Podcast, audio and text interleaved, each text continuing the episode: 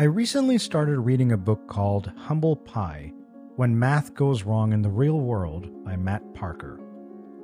In the introduction, he talks about how those who have not been indoctrinated by formal education systems tend to think that numbers are laid out in a logarithmic scale instead of a linear one. For instance, if we were to ask a random person walking in Publix what number was between 1 and 9, they would probably say 5, because 5, uh, we think, is halfway between 1 and 9. In the book, he also talks about studies done with children of a certain age and native tribes where they were all asked the same question, or shown dots to prompt which number was between 1 and 9. On average, the uninitiated actually chose 3 instead of 5.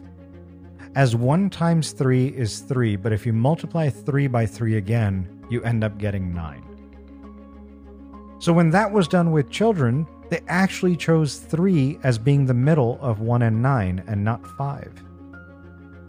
I had requested Rhonda to ask her three year old the same question on a whim, and her daughter enthusiastically responded, 8. I don't know what that means for Matt Parker's book, or maybe it's just that we're all thinking of numbers in a completely different way from Rhonda's daughter. That's why her episode was numbered 8. In today's episode, I talk with Stefania, a wonderful anatomy and physiology professor at the Boca campus. I really hope you enjoy the conversation. Let's dive right in. Good morning, Anurag. Hey, Stefania, how are you? Good. Can you hear me all right? Absolutely. How about me? I can hear you just fine. That microphone looks like it is a joy to use. It's a new toy, and I quite like playing with it. It seems nice. How are you doing? It's nice to see you again.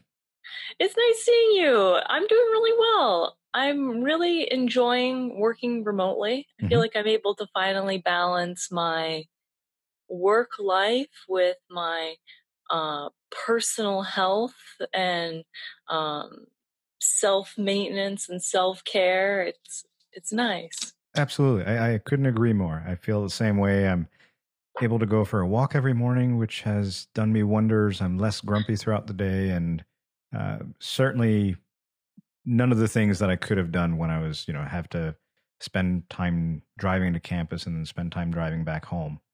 It's amazing how driving really does occupy hours of your day.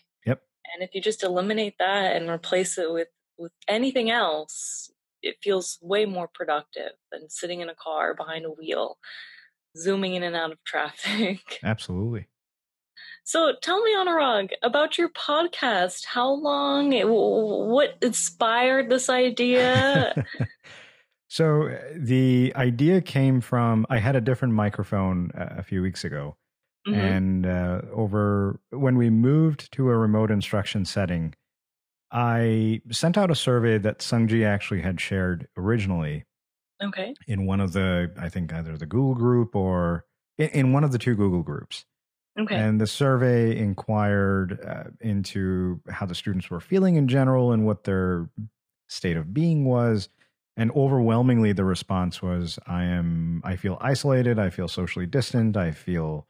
Uh, some students felt depressed. So, oh. so yeah. it, it wasn't a very positive survey to receive back. yeah. And a lot of students said, surprisingly, and especially the one from from some of them, having that remark come about was like, "Whoa, really?" Uh, they mentioned that my class was the highlight of their day, oh my gosh. and I teach math. in case you forgot, so Yeah, it, it was That's not a weird to- to have students say that you know that this allows me to get away from from whatever's going on and Mhm. given their disposition in class if my class was the highlight of the day I, I don't want to start even imagining what the rest of their day must be like so yeah, if math is their highlight of their day, that means that there's a lot of weirder low points that they're experiencing. Absolutely. So that yielded uh, these Zoom meetings that I started. Uh, bring your own meal to Zoom meetings hmm for students and faculty and anyone that wishes to join us or wished to join us. Uh, there were breakfast, lunch, and dinner, half an hour, an hour, and an hour. And Mhm. it was around that time where students said, Oh, you have a microphone and you have a deep voice. You should have a podcast or a radio show. That's And sweet. I brushed it off as, Well, that's a silly reason to start a podcast. And then eventually, a couple of faculty members that came to these Zoom meetings said, Oh, you have a microphone and you have a deep voice. You should start a podcast. I yeah, your voice does resonate well through the through the microphone. And It's just the microphone. It's not even my voice. even without the microphone. I think you sound very very nice. Well, thank you. I appreciate that. So that was it. And eventually, it, it wasn't that I had oodles of time, Mhm. but I was hesitant and I brushed off the idea because I know and still probably know nothing about audio engineering or audio editing or any of those things. yeah, it's, more tricky than you think, right? Yes. But that presented a challenge. And I, if there's technology involved, it's then becomes an adventure as opposed to a challenge. hmm So that's why the podcast exists. I, I wanted to learn how to use Adobe Audition hmm and learn more about, you know, impedance and the technology behind how microphones work. And then I went down the rabbit hole and so you are. fell in love with microphone technology and recording your beautifully sounding voice. um, and then that led you to create a podcast. That led to the mechanical aspect of it. And then came, okay, so if I do want to start a podcast or if I do want to play with these toys, it has to be something worthwhile. It, it, it can't just be me reading you know emails that i've received over the past 15 years just Yeah. into a microphone i don't think that would be terribly appealing Mm, um, no, I don't think even so. though the colorful ones from students might be uh, but anyhow I, I decided against that and then i had really really enjoyed talking with the faculty members and staff members that had joined us on those zoom meetings during the Mhm. meal times so i thought there were people that I knew existed at the college. You know, I've Mhm. seen you on campus. I've had conversations with you in passing. Uh, I, I remember a longish, if you could call it that, conversation. I think during commencement one of the years, but outside of that, never really sat down and spoken with you or with a lot of other people that I've interviewed on the podcast or tried to have a conversation with. Um, Yeah, and it, it's honestly, I never thought that it would take an outbreak, a pandemic, for us to find a moment to connect. But I think it really, this this pandemic really allowed us to set aside some time Mhm. to to have this conversation. I think before when we were both on campus, and I know for me and from seeing you, we were both very busy, and I don't think either of us were ever in our office. At least you were never in your office when I passed by your office, and that's because you're you're busy working all the time. Yeah. No, I think that the the driving time and the the time saved from and I know that this sounds silly, but going from class to class, and I teach in the same class, but for Yeah. faculty that have to, you know, go from one building to the other, hmm that I, I don't want to say is a is a drain on one's brain, but it it's ten minutes that you could spend drinking a cup of tea or a cup of coffee or relaxing or listening to music or reading for pleasure or so those It's, it's part of your commute, whether Yeah. you're commuting on foot between buildings, between rooms, or you're commuting between your house and and work. Yeah, it's part of that commute. And I find that that was just dead time. That wasn't time that I was doing anything with. It was time that needed to be spent because I have to get to campus or I have to get to work. But uh, there was no, I felt that that was the least productive time of my day, that I wasn't getting anything worthwhile done. If I Yeah. have to drive my car, if I have a chauffeur, but you know, a man can dream.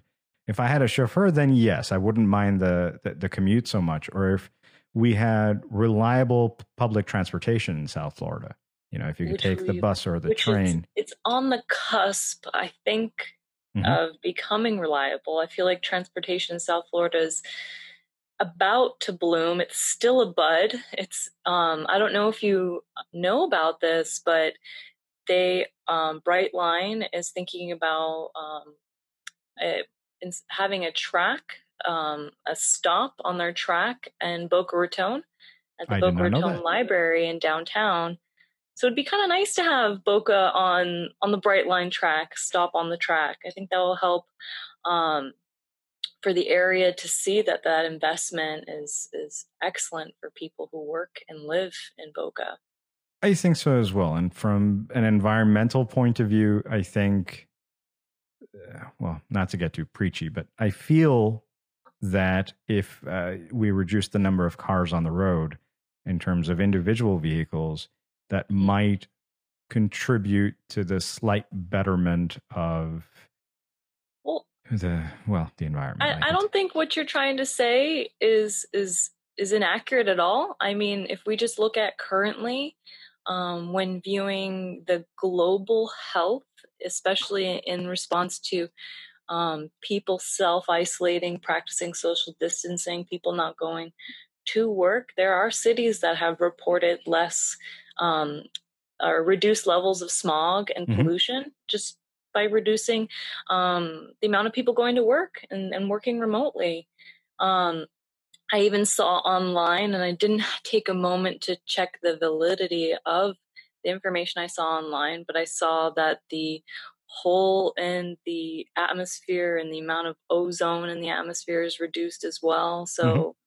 I thought that was it, it's kind of makes you reflect um it makes me reflect at the very least like what is the true virus on this planet was it the COVID 19, the novel coronavirus, or is it really how humans treat the earth and how we overpopulated this planet and we're so condensed that having a virus like this it will spread and it will mm-hmm. come about and more, more viruses will come because we're so overpopulated um, so it's it's interesting to think about what is the threshold for the earth we live on and I think this virus really makes us reflect about how we're treating where we live. It's pretty interesting. I hope cooler heads prevail. And I hope, I know that there's a growing sentiment uh, amongst some. I don't know if it's the majority. I hope it's not the majority of people in the United States, but I know that there's a growing sentiment that either it's, you know, a, a hoax or that it was something done deliberately to you know keep control and I, I don't know where all that stuff comes from well i know where it comes from i uh, think it's fun to believe in conspiracy theories for a lot of people and i think mm-hmm. that's why misinformation is spread so rapidly sure but if we all just when we when we are confronted with something that may appear like a theoretical piece of information it's good to always take a moment and go to the WHO's website and and confirm if that information is valid or not. Um, and I've heard, I, I love listening to co- the conspiracy theories behind um, what people believe the novel coronavirus, where it came from, why does it exist, why does the government make such a quote unquote big deal about it, but um, I think if people stop and look at the science behind it, they they could be reminded of of the, of the truth behind what's going on. I think so. I, I, I hope that we can get to a stage where uh, critical thinking and science take over as opposed to uh, a, a, more populist uh, outlook towards things. In fact, I think it was, I, I, won't give her name away, but it was a colleague who mm. recently shared an article, I think in The Guardian, mm-hmm. uh, that said that there's a very strong correlation between uh, folks that maintain populist views and people that think that the COVID virus was something of a, of a planned event, as it were. Yeah, it's it's strange. I'm hoping that, that I think critical think increased critical thinking and perhaps leveraging scientific knowledge and thought or the scientific process or just i think it all boils down to critical thinking as opposed to paranoia perhaps um, to where i think that that fixes or at least ameliorates both the problem of populism and also one of uh, science skepticism i guess i'll say that. Yeah, and I think a lot of times um, the skepticism that people have about scientific data and information, I think that's um, reinforced when political leaders instill that doubt into um, their following. Sure. So I think that, that it's an endless circle. It is. Well, uh, to go on a segue. Go ahead. Tell me about yourself. That's why I wanted to talk to you. So it, it's not that I don't enjoy the other conversation. I do. Uh, but the purpose was to get to know you better. So wherever you wish to start and however much you wish to share. Oh, what is something, what, what are you looking to know? Um, I, I left that question to be answered in the manner that you wish to answer it so that I don't start asking too many pointy things that people don't want to talk about. Okay. Uh, historically, or not historically, um, in, in, recent the, history, in recent history of the, the, the four episodes of the podcast that exist, uh, people spoke about their work. People spoke about how they got to be a professor. People spoke about uh, the topsy turvy life that they had to lead to get to being a professor, and mm-hmm. most most recently, uh, people talked about how they got to Florida or how they stayed in Florida, and then uh, again more trials and tribulations of their life, and how I don't want to give away new episodes. Uh, I understand. It, it's I understand. It, it, was more of a personal take as opposed to an academic one. So ultimately, all stories tend to kind of gravitate towards this vortex of how I became a professor, but I'm trying to delineate away from that. Yeah, as opposed to, but then again, I understand that sometimes people don't feel comfortable sharing personal details. So I haven't really put parameters on that question. When I say, tell me about yourself, it's whatever you feel comfortable sharing. Okay. So well, you can start with where you were born if you want to go into those details or what you like to do for fun or whatever it is that you want to talk about. Well, I think where I'm I was born and all those details are a little bit boring. okay. Um well, maybe we could talk about um, some of the activities that I do on campus. Sure, whatever um, makes you tick.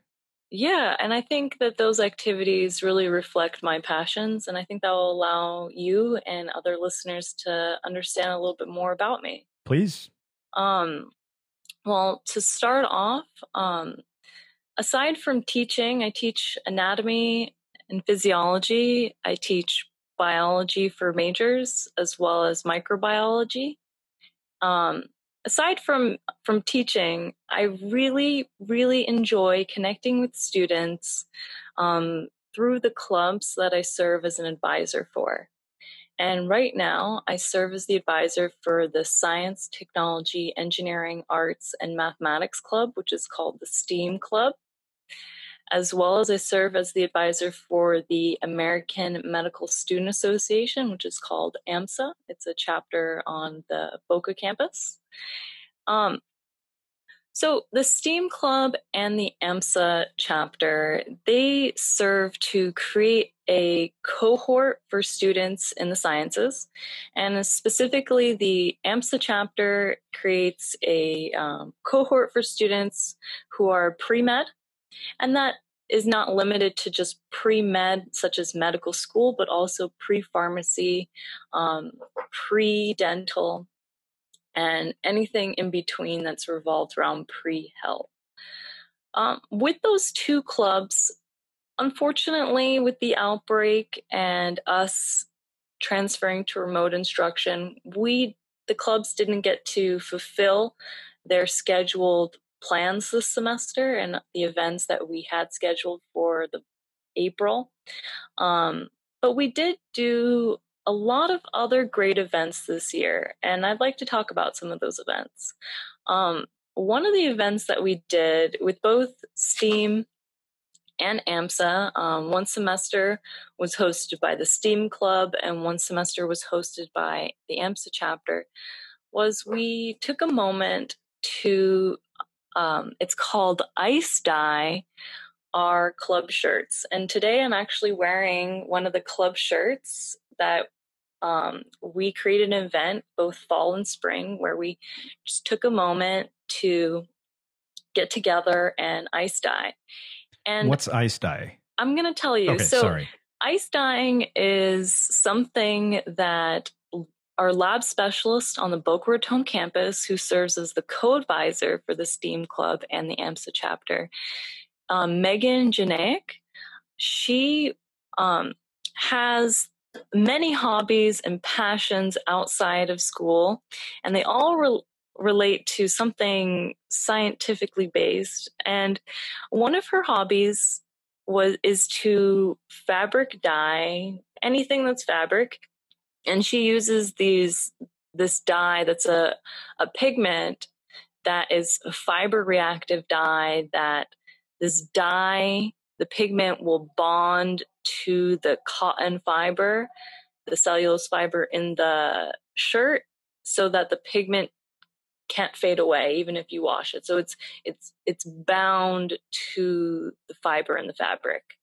Um so when she told me that that was her side hobby. I said, why don't we do that as an event with the students? And she worked really hard to plan and help um, coordinate this event with me. And she even helped supply some of her own personal pigments. And with the help of student activities, we acquired shirts and then we um, did something called ice dyeing, is where you take the shirts that are already pre-prepped, they're pre-soaked, um, and you put ice on the shirts, and then you dust the pigmented powder onto the ice covered shirt. And as the ice melts slowly, the pigment will slowly leach onto the shirt and bind onto the fabric. And because the ice melts slowly, it creates kind of a shape on the shirt that looks like an ice cube. So it's it was a really exciting activity and we even took the moment and I don't remember the chemistry off the top of my head, but we even took a moment to explain the steps in the chemical reaction between the pigment and the fibers in the shirt and the students i remember it was a nucleophilic i think substitution i don't remember the details um, don't quote me on anything. I'm not a chemistry instructor. That's just saying, disclaimer. Um, so that was a way that we could. It was Megan's hobby that turned into an activity for students that we were able to not only create really cool shirts and stand out as a club, but also we took a moment to learn about chemistry, how pigments interact with the fibers in fabric. And it was really nonchalant. It's not like it was in your face, the chemistry behind it. It was more anecdotal, where students would be like, oh, what makes this dyeing process different? Why are we using powdered pigments? And then after teaching some of the club members the chemistry, just briefly, you'd hear the club members talking to each other about the chemical reaction and teaching each other just really briefly, just saying, "Oh, that's a nucleophilic substitution." I think just hearing them say that that's amazing. They, and these not all these students are taking a chemistry course. Sure. Some of these students are math students. Some of these students don't even think about chemistry yet, and just to see them take something fun like ice dyeing and put just a little bit of chemistry in there was really exciting. And so we had the opportunity to do that event twice this semester, twice this year. So once in the fall and once in the spring semester. And students, they really loved, they really loved doing that because not only did we get to create something together, but we stand out now. Um, students took took advantage of um, the opportunity to um, dye their lab coats. So when they're in lab, they stand out and they represent the club. And now we almost seem like a, a, a group, a cohort on campus when we all wear our um, fabric dyed, ice dyed shirts. So I try to wear my my my ice dyed shirt um, to any Zoom meeting um, that I have, just so I can represent my clubs and the activities we did together. I'm gonna have to keep an eye out for this. I, I'm not. I have to confess, maybe I've seen it, but I brushed it off as, oh, it's just another tie dye shirt, or maybe someone had a laundry accident, or you know, yeah, I, I don't th- know. These laundry accidents keep, are are definitely purposeful. Yeah. And um, this it, next time we're back on campus and the STEAM Club or the AMSA chapter hosts this event, I'll I'll send you an email. Please do. Um, I'd love to take some pictures or, or document it in whatever manner I can. For sure, for sure. We do have pictures on our Engage page for both AMSA and STEAM. If you log on to PBSC Engage, you can mm-hmm. find our um, web page for both those clubs, and you'll see pictures of us fabric dyeing. Um, so that information is public. You can find that. Very cool.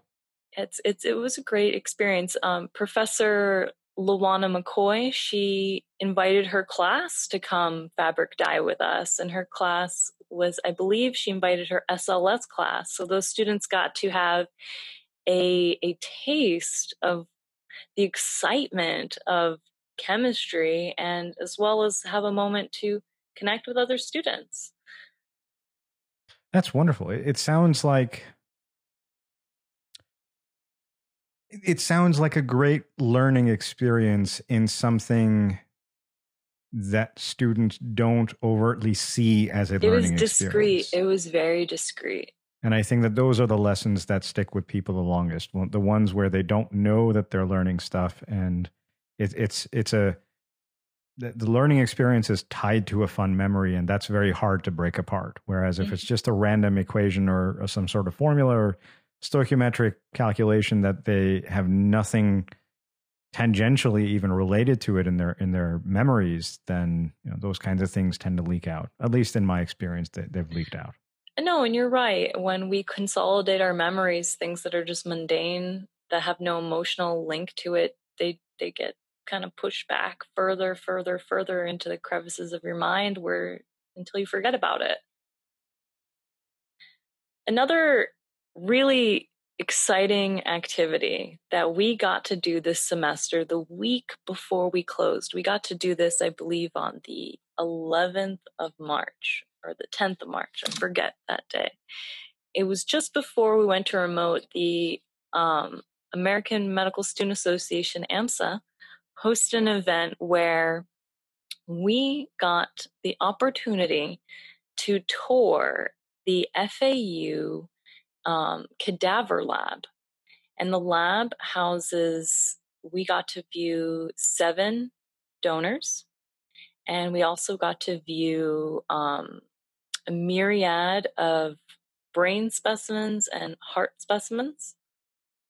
So, this activity was a it was supposed to be a tour of the FAU Cadaver Lab, which then morphed into a um, learning experience for these students. They got to um, physically dissect the donors. Um, That's a huge privilege. It is. That's so, a massive privilege. When I was coordinating this event with FAU, I asked FAU, the individual who leads the anatomy lab, um, that professor said, How many students may I bring into the lab? And he said to me, Well, for safety and fire regulations, um, to be compliant with those regulations, only 40 people are allowed in the laboratory. And I said, All right, I will I will test that number, and we brought 34 people um, from PBSC. That's awesome. From the STEAM Club, from AMSA, from the Black Student Union, from Jakut Lakai. We bought, brought these club members. These club members had to um, complete a biohazardous safety training through FAU online. So they all did that. They also had to bring their own PPE, such as um, a lab coat, and they had to wear closed toed shoes, pants. Um, they were provided goggles and gloves at FAU in the laboratory. This was an experience that changed students. It it was an experience for students that were students that knew that they wanted to go to medicine students that were just curious and and students who had no idea what they were walking into um, all of these students had the opportunity to dissect the specimens um, alongside of me. I also brought the SI leaders, the lab SI leaders, as well as my own SI leader um, on this experience. Experience, so they were able to. There were seven donors, so basically at each station, um, there was myself or an SI leader, or and we also had um, the forensic pathologist at FAU, um, and she was also at a station. So students would rotate with um, either a station leader or they would just stay at a station they liked. And they had an experience to view these specimens from a perspective just learning basic anatomy, either from me or the SI leaders. Or they got a moment to interact with a trained forensic pathologist and understand the cause of death of each specimen, as well as um, view the structures that indicate the cause of death for each donor. And I think that that really brought everything um, to perspective for these students. They got to see there's a lesion in this part of the brain, and then they reviewed the notes on the specimen and said, oh, they had a brain aneurysm, and you can see it. So a lot of students felt changed. They didn't even know they looked like that on the inside, is what some students would would reflect and say. That was that was, I think, one of our best activities we got to do uh, this semester with the AMSA club. That's wonderful. That that's uh, that's a privilege and a half, and I, I I am speechless to the point where I'm so happy for the students that they were able to experience something like that, to where I, I have nothing to add the energy in the room was you could feel it it, uh-huh. it was it was tangible it was you could feel the energy in the room when we were dissecting. It was definitely exciting and i i've, I've never had an event like that that had such a high turnout. And rightfully so. Well not rightfully so but it makes sense why something like this is not necessarily you know the ordinary let's have lunch together or not the ordinary but the usual let's have a lunch meeting and, and no it was let's this get is... our hands dirty. Let's go dissect a, a, human stomach and see what they had for lunch. That's Absolutely. what we were doing. One of the best things about that experience was not only did i get to bring um, with the help of, of course my co-advisor megan and the help of Professor McCoy, and she also included her SLS students in this experience. Um, some of the students stuck around after the dissection experience in the cadaver lab. And as a group, we walked over to, we were on FAU campus already. We walked over to the undergraduate um, research and inquiry office and we spoke with Jordan Merritt, who works as the manager for this transfer program at FAU, which is called um, Learn. And it's a transfer program that is for students transferring from PBSC, Broward College. And it's an opportunity for students transferring to become, become part of a cohort that is specifically catered to teaching students how to conduct research in a laboratory at FAU. So students, after we completed the dissection experience, some students felt so inspired. They're like, I, I want to do this is what I heard a lot of students like how can I come to FAU how can I come back into this laboratory? How can I do research? How can I be here in the College of Medicine? And I said here's the answer. Let's go look at this this transfer program. And so after that um, opportunity of dissection, students also had the opportunity to communicate with the transfer program manager, ask questions about how they can transfer, and as well as advocate for themselves um, when expressing their desire to become part of this program, which is has limited seats, and they have to apply and compete with other students for those seats. So it was not only an experience for students to learn, but also a networking opportunity for these students as well. I know two of my wonderful, wonderful, wonderful students have been accepted through this. And I think I, I only knew about it because I spoke with you either at that commencement or Mm-hmm. I, I, don't know if it was a summer class where we walked, uh, where we crossed paths, where I think you were sitting outside, and I don't know yeah. how the conversation started, but I remember telling uh, both those students, "Hey, either go talk to Stefania, or here's an email of the gentleman at FAU." I think it was Jordan. It and, is Jordan. Uh, they both really applied, and they they both were accepted, and they're both very very happy about it. It's an excellent program to be part of, especially if you are pre med um, or interested in conducting research and going into graduate school. Um, or if you're just interested in learning, it's a great opportunity. It's it really pushes hands-on learning because you, you learn with your hands when you're in lab. it's it's definitely a nice application. The only thing that I'm sad about is I lost two wonderful SIs because yeah. with with research it comes uh, responsibilities that I I didn't want them to give those up. For uh, sure you know, in exchange for a selfish need for an SI. So I, I have found other wonderful SIs, but it, it's nice to hear from past students and past SIs to say, you know, we, we participated in this and now we have research mentors. Uh, you know, we're, we're in these faculty research groups already as mm-hmm. juniors.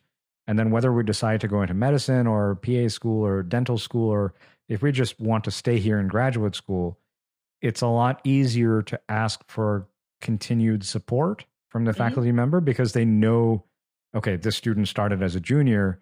They were doing not dissertation level stuff, but they were still doing meaningful experiments or they were contributing in a meaningful manner. And I know that their work ethic is good. So it's yeah. almost like a free internship transitioning to a job where it's know, definitely an internship for these students. Mm-hmm. It's definitely an internship. And it's a good way for students to find out if if this is the right path for them as well. Absolutely. I wanted to ask you a couple of questions uh, that the previous person asked.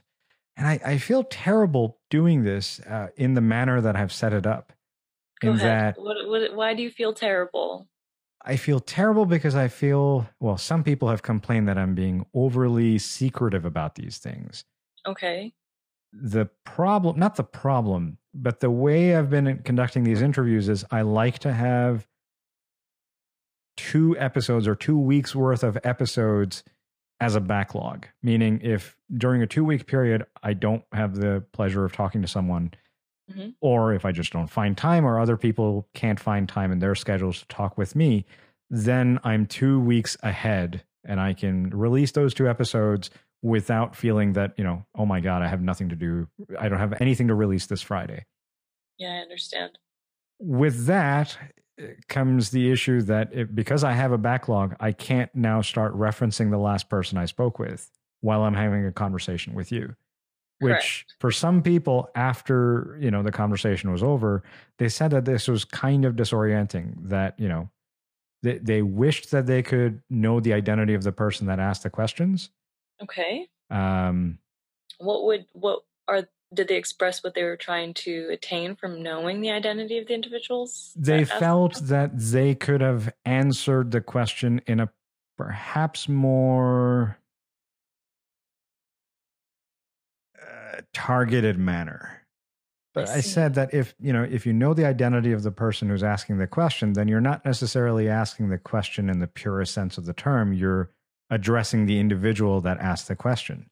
I'm so excited for the que- when you are at a point where you ask my questions to somebody. That else. will happen later tonight. And I have a wonderful person that I reached out to recently, and I said, uh, you know, th- these are not the typical questions that I have asked historically. Oh, you shared those questions. I did not them? share the questions, and I didn't tell the person that, that element of the su- of surprise for those questions. Oh yes.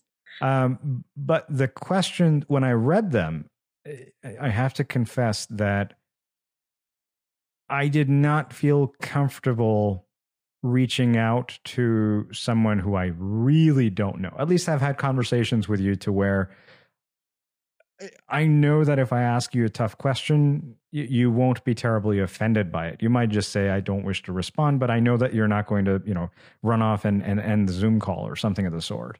I see. With the questions you suggested for the next individual, I felt I needed someone that I knew not similarly well, but at least I knew for a fact was not going to, you know, I was not going to run the risk of offending them to the point where they don't wish to talk to me anymore.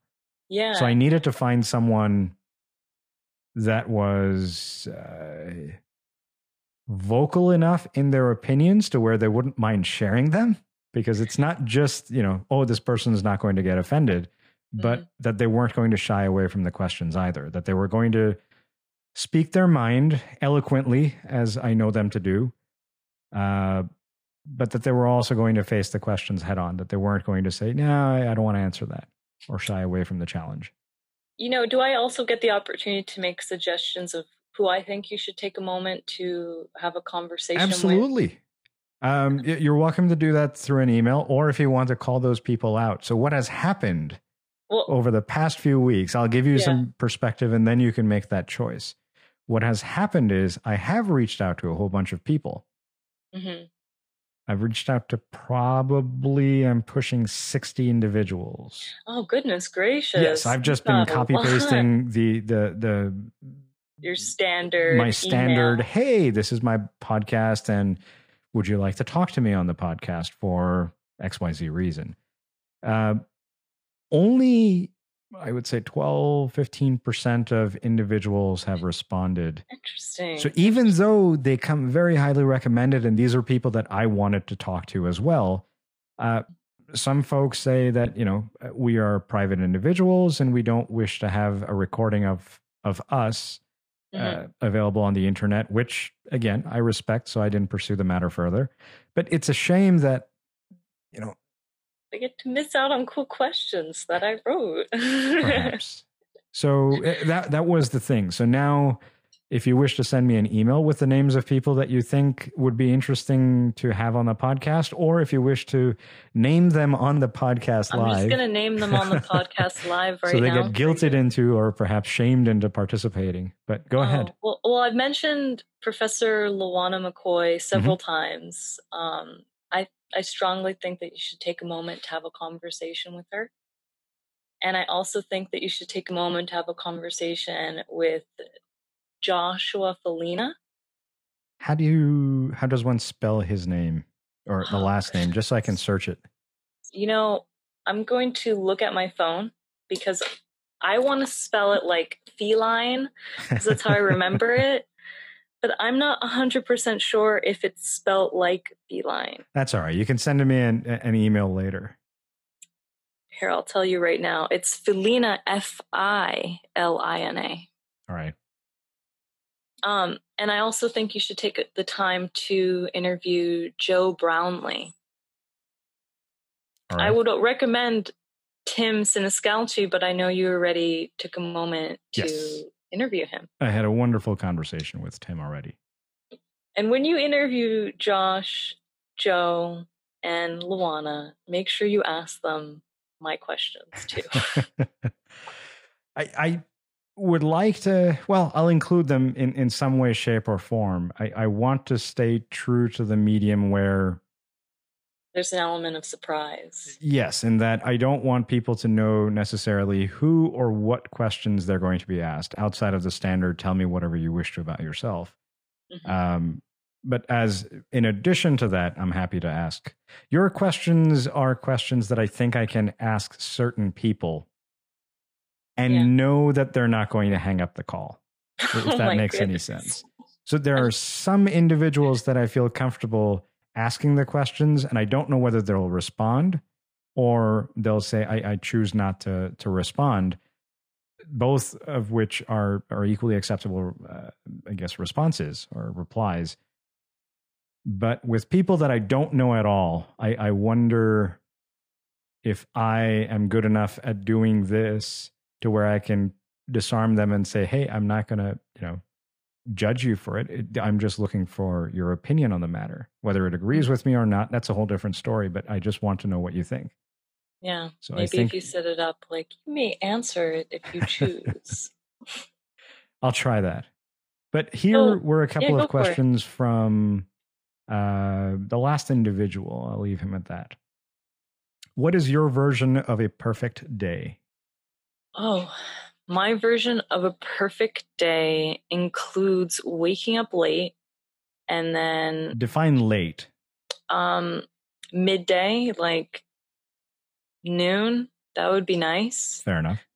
Um if it was truly a perfect day and it was everything is just perfect, the sun would be shining, there wouldn't be a cloud in the sky, and then I would go outside, I'd just roll out of bed and just roll outside. I wouldn't walk. That would be a perfect day for me. And I would just sit outside all day. And hopefully the day is so perfect enough I don't have to get up and go find food and I can just have the food around me and just be lazy and enjoy the outdoors all day long until the sun sets. And after the sun sets, I hope that because it's a perfect day, there's not a cloud in the sky at night and light pollution is non existent, and I can count the stars until I run out of numbers and I can see the Milky Way just in the sky, which I've only seen once. And are you a fellow stargazer? I love to challenge myself and try to see if I know the stars in the sky. Um, I was awestruck last night viewing the moonrise. It was a beautiful full moon and it was bright gold and yellow when it rose above the horizon. And it was even, the moon has been in the sky has been so beautiful lately because Venus is on the horizon as well. And to see that planet just light up this night sky is, I think, is beautiful. And it's just, it's very, looking at the scar- stars puts you, I thought, for me at least, it puts me in my place. It reminds me that I am just a, a microscopic speck in this universe compared to what's above me right now. That would be my perfect day. Just outside, incredibly lazy, and beautiful weather. That does sound nice. Some of my fondest memories from when I was a child are after dinner. Uh, in, in, India, we have dinners very late, maybe nine o'clock, nine thirty ish. Things would start, but I remember after dinner, my dad going out onto the terrace. We lived on the on the I guess second floor, mm-hmm. uh, and we would go out onto the terrace, and then he would just have his hands behind his back, and he would walk in circles. Mm-hmm. Uh, he said that it helped him digest his food, but that, yeah. that was his way of just walking around outside. Just walking around and relaxing a little bit. And I remember because we were up in the mountains and there and we were on the second floor, there wasn't an impediment to the, the view of the sky. And because we were up in the mountains and there wasn't any light pollution, you know, it was a small town where all the lights were turned off past a certain time so, mm. you know, people would keep it on until say 10 o'clock or 9.30. And then at 9.30, you would turn it off so that, well, you don't waste electricity. I'm sure it was a financial decision. But I, I very clearly remember having the same uh, awe looking out into the, the, the, the black wild and being able to count stars until I ran out of numbers. Right. Or and until just, they moved and you lost count and you said, ah, oh, who cares? I'm just going to keep counting. But being yeah. able to see that that vista is is something I miss dearly. Yeah, and being able to see the Milky Way spilt all over that black sky, that beautiful, almost white looking pink powder of color, it's something you can never forget. The first and last time I saw the bands of the Milky Way in the night sky was after Hurricane Wilma, when there was reduced light pollution because there was no electricity for light in South Florida. And I oh, you I saw it down here? I saw it down here after Hurricane Wilma. Holy um, cow! Because we didn't have power for mm-hmm. weeks, and so people didn't have lights and people weren't going anywhere because the streets were all um, messed up with debris. So I got to see the Milky Way from my backyard, and it was something I will never forget. Wow. I even I remember identifying at the time the constellation Pegasus and sitting out with my star chart that I have. It's like a little paper chart that goes sure. in a circle for the different times of the year. So it was it's definitely exciting. It's a very exciting time. I'm sure. All right, moving to the next question. Uh, give me or us three adjectives that begin with the letter A that describe you. Hmm. Adjectives with the letter A. Alive. At home. That's a fairly low bar, unless you mean unless you mean something more outside of you know the typical no, no, meaning no. of alive. I'm, I'm just alive. I'm okay. just alive and well. I'm not. Fair. I'm not sick or anything. I'm at home. That's it.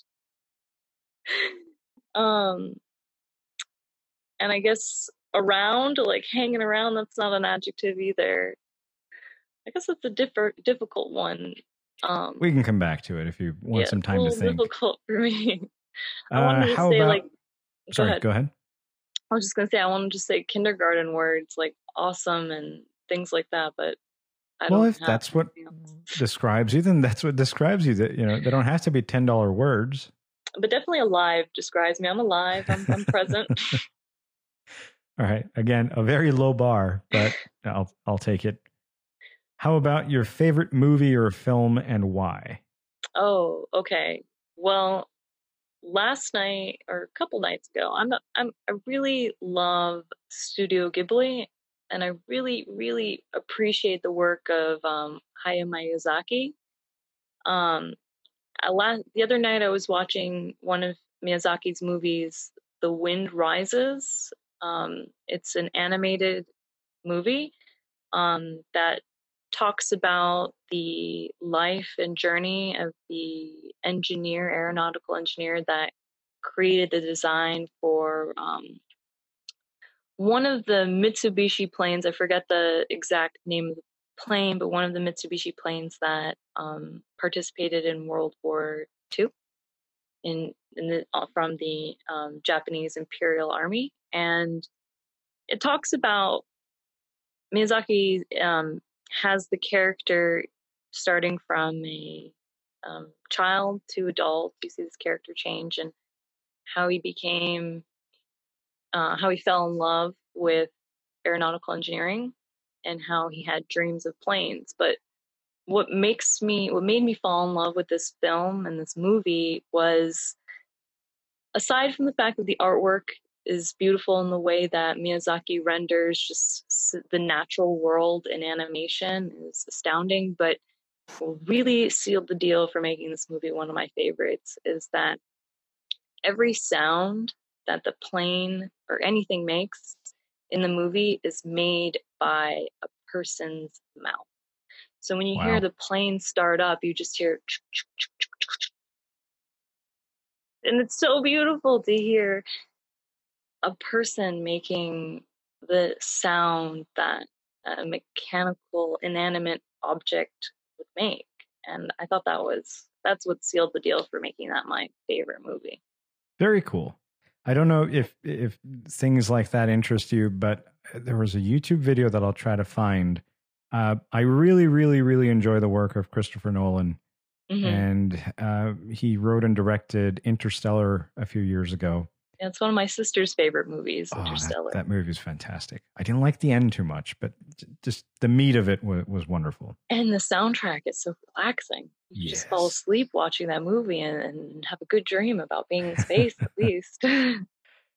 but the the video was, I guess, a documentary view of how they came up with the different sounds. For instance, there's I'm not giving away the plot line here, but okay. towards the beginning of the movie, Matthew McConaughey and his family are in a car or a jeep or a truck of sorts, and they're driving through a field of maize or corn or wheat or something. They're they're just driving through uh, a field that hasn't been harvested yet, and the issue was that if they placed or when they placed the microphones on the outside of the vehicle, mm-hmm. they either kept getting knocked off or the whacking sound of you know the, the bushels of wheat or maize or whatever it was hitting the microphone was causing these unsightly or not pleasant to hear pops on the sound. So they weren't able to get the sound that you would actually hear of the bushels hitting against the truck itself.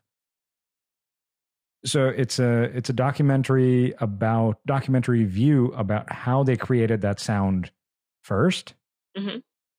drove the car or the truck through the field, and then they overlaid the audio track on the video, and it sounds perfect. Unless you knew that they had done that, you would say, "Oh, that just sounds like someone Like driving through a, a field of maize or corn or wheat or whatever it is." I, I Yeah. nerd out over such details. Yeah, details like that really remind you of the artistry behind these films. Another one that just popped in my head. Do you know how uh, Steven Spielberg, when he made Jurassic Park, the original one, Mhm. how he created the ripples in the water when the T Rex is coming by? No, how did he do that? I won't give it away, but take a look. I'm sure it's on YouTube somewhere.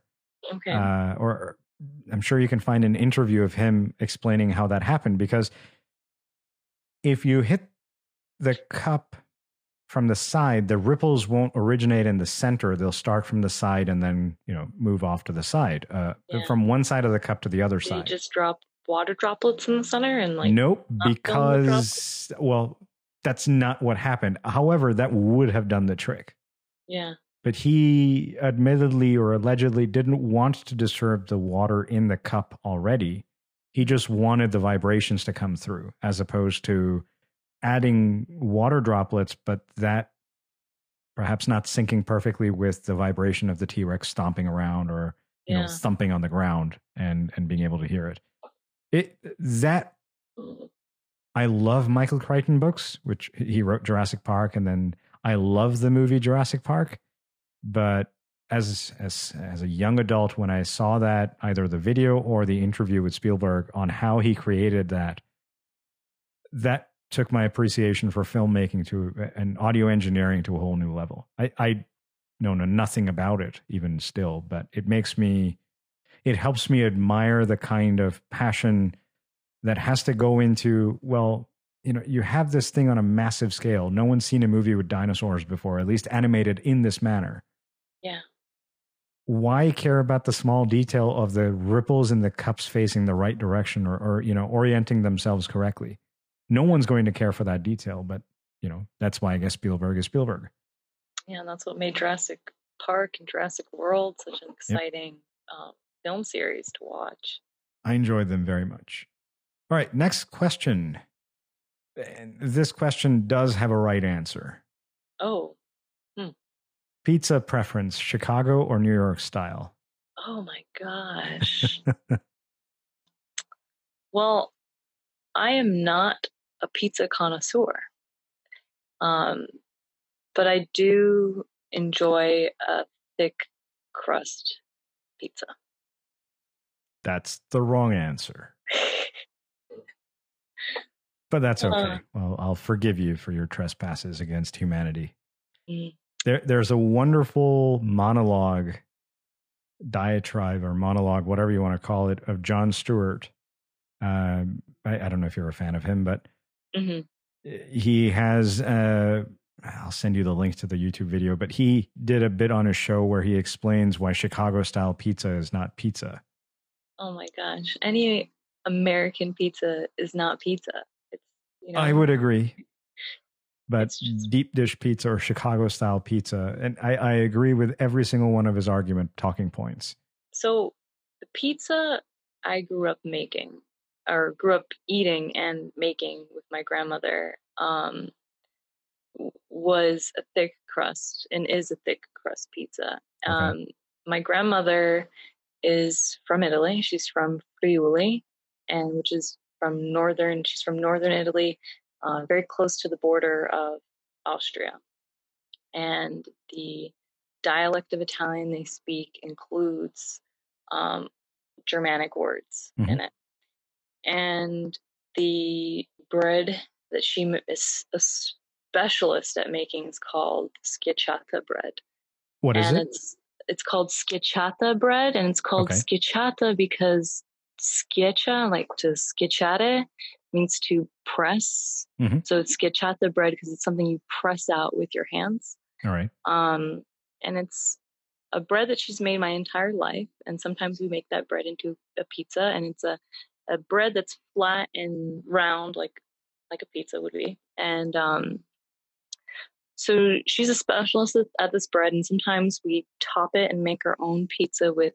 We'll top it with tomatoes, fresh slices of tomatoes, caramelized onions, a little bit of like pecorino cheese on top, um, and some fresh basil, and that that is the best pizza to have, I think. All right. Given your provenance or given the provenance of your pizza, I will defer to you on all questions and all manner of pizza pizza questions from here on out. all right. Uh, the last one, or at least from the recommended ones, is a slightly easier one. Tea or coffee? Tea. Any particular kind? Mm, I like I really like herbal teas like chamomile mm-hmm. and mint.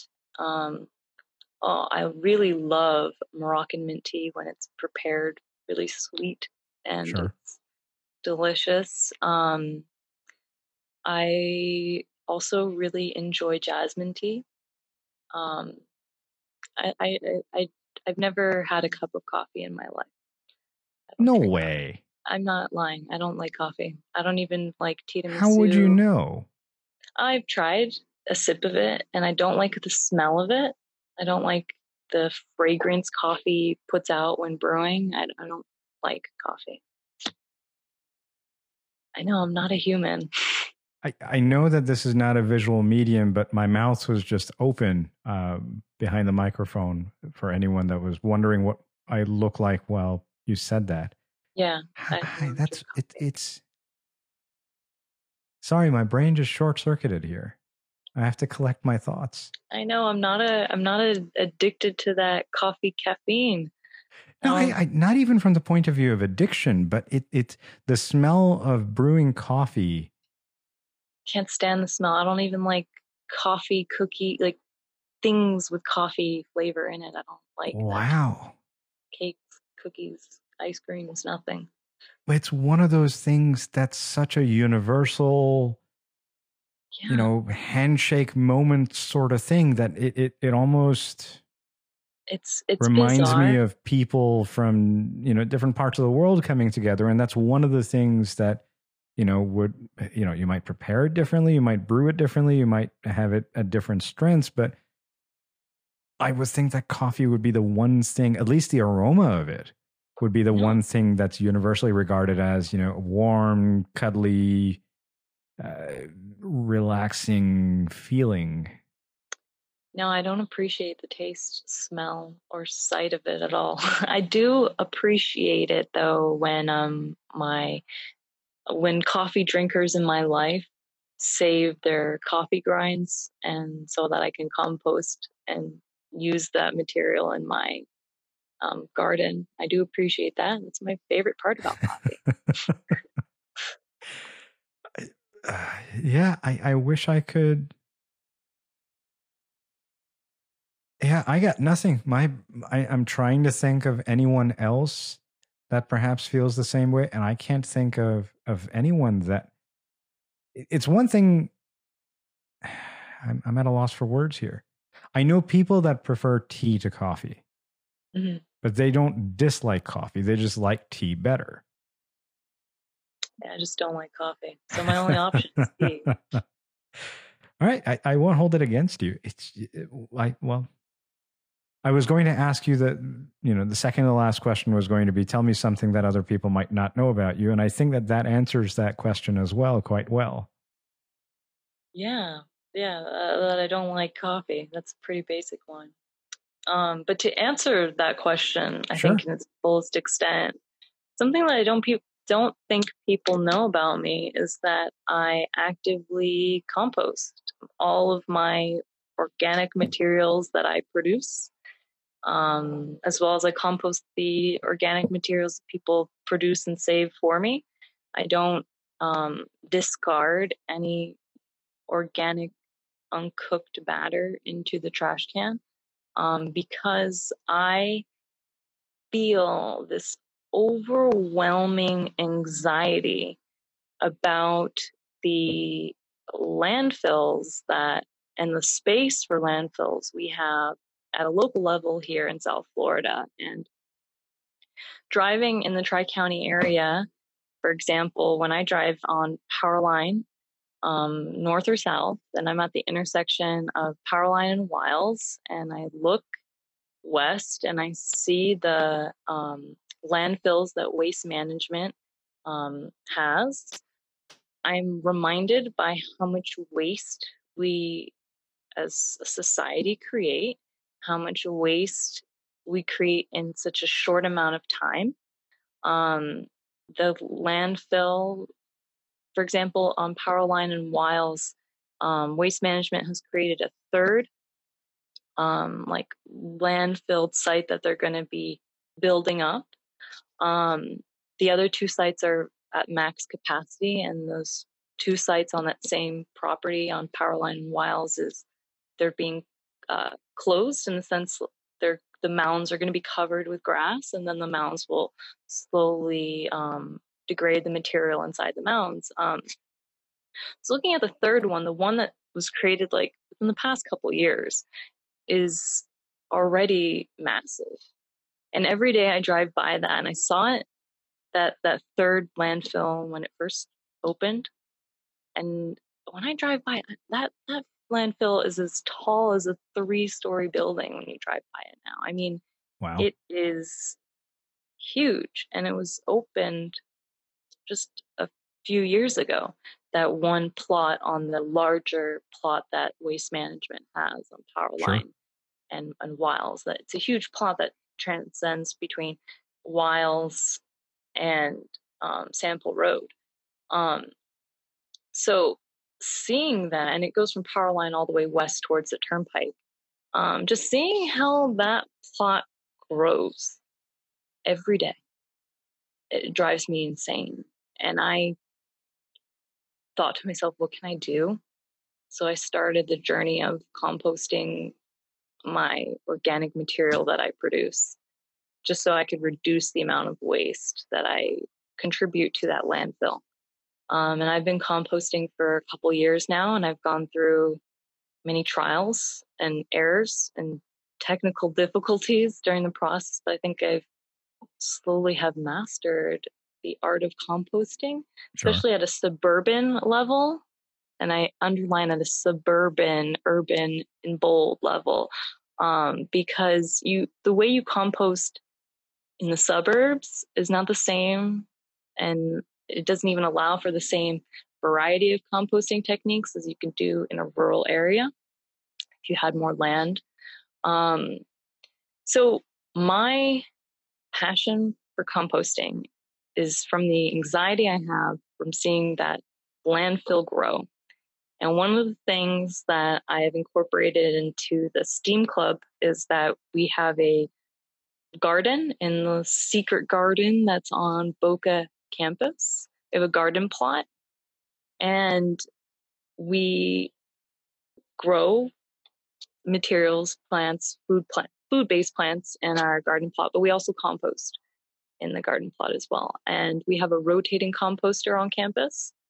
And one of the special things about composting is that in the process of throwing away your organic material, like for example, um, and this is a great example, one of the things we did with the STEAM Club is Megan Janaik, the lab specialist, the co-advisor of the STEAM Club, scored, and I mean scored, a free donation of pumpkins from Home Depot, I think somewhere nearby, a local Home Depot. Sure.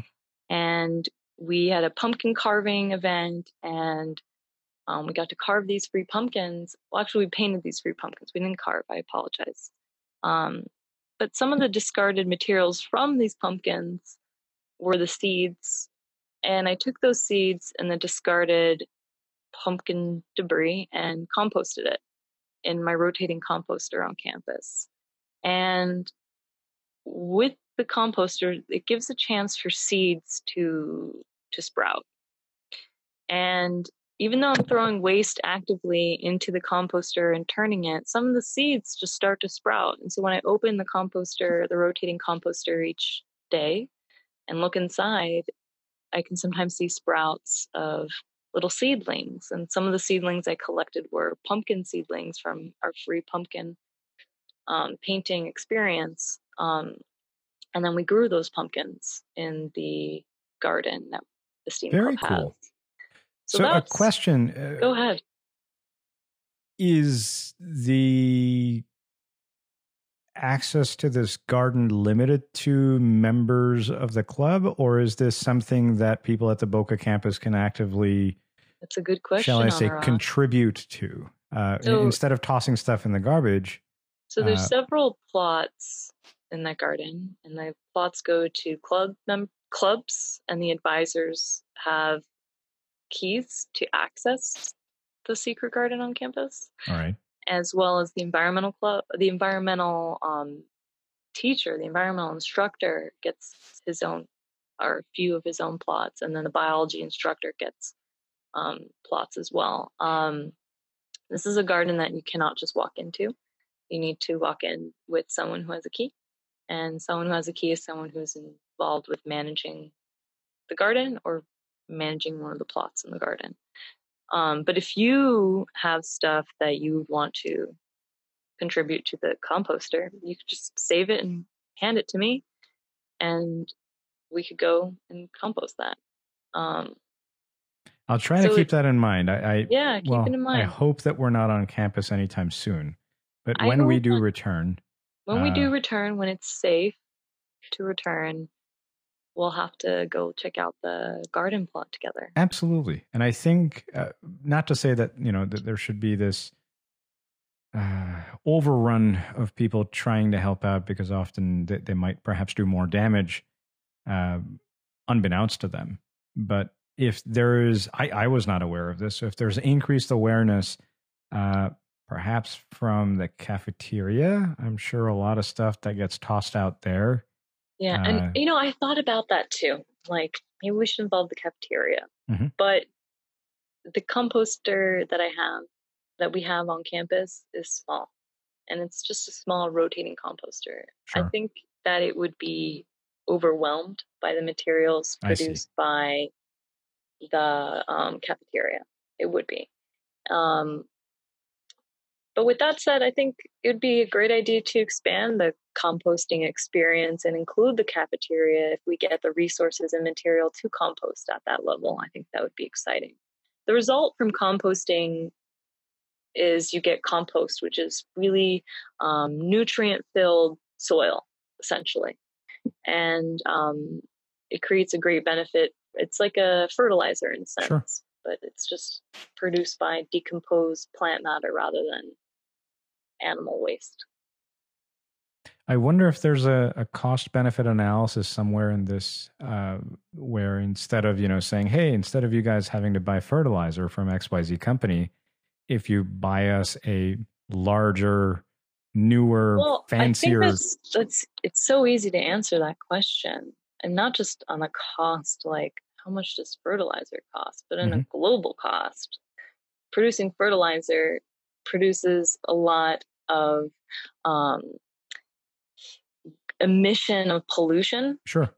Um, so it is cheaper to compost material, no matter how you look at it. If you look at it the most macroscopic scale, it is cheaper.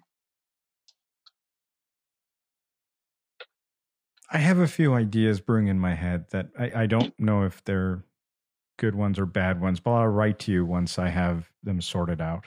Okay. All right. For the last question, I know I'm over my time that I had requested. It's okay. Thank I you. work remotely. I don't have anything planned today. All right. Well, I appreciate that. The last question is what would you title this podcast and or your episode? oh. So maybe I would title I, I like your title like I need another I need a title podcast. Sure. maybe you can just be firm on that saying i don't need a, a title podcast like you don't need a title podcast right um this episode maybe it'd be called um PBSC, Palm Beach State College, Boca campus club activities such as STEAM Club and AMSA, anything that could pay homage to the clubs I serve as an advisor for, since we did talk a lot about them. Sure. Today, um, I hope that individuals listening to this podcast feel excited. If they're another instructor, I hope they feel excited and mobilized to serve as an advisor on a club. And I hope if a student is listening to this podcast, specifically this episode, I hope they feel encouraged to join a club because being a part of a club on campus and participating in on campus activities is, I think, the the best way to learn, um, as well as to reinforce your success in learning. Because not only are students um, anecdotally experiencing some sort of like educational experience kind of slid into the activity um, inconspicuously, but also students are developing connections between each other. And those connections can last a lifetime, as well as these connections can provide a sense of support for students when navigating through their academic career.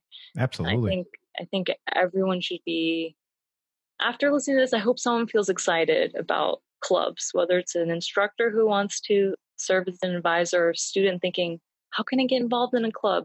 And I just want to say, if you're thinking about clubs and how to be involved, log on to PBSC Engage. You could just type in Google PBSC Engage and click the first link that's prop- prompted to you on that Google search.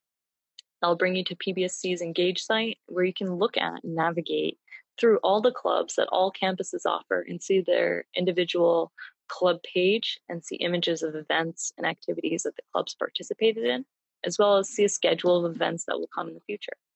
I know it doesn't seem very promising that there will be um, as exciting events now that we've gone remote because we have limited access to campus on campus resources. But when we do come back to campus, um, we will be full force doing activities again. So I would encourage everyone to log on to engage and to think about how to become actively involved on campus.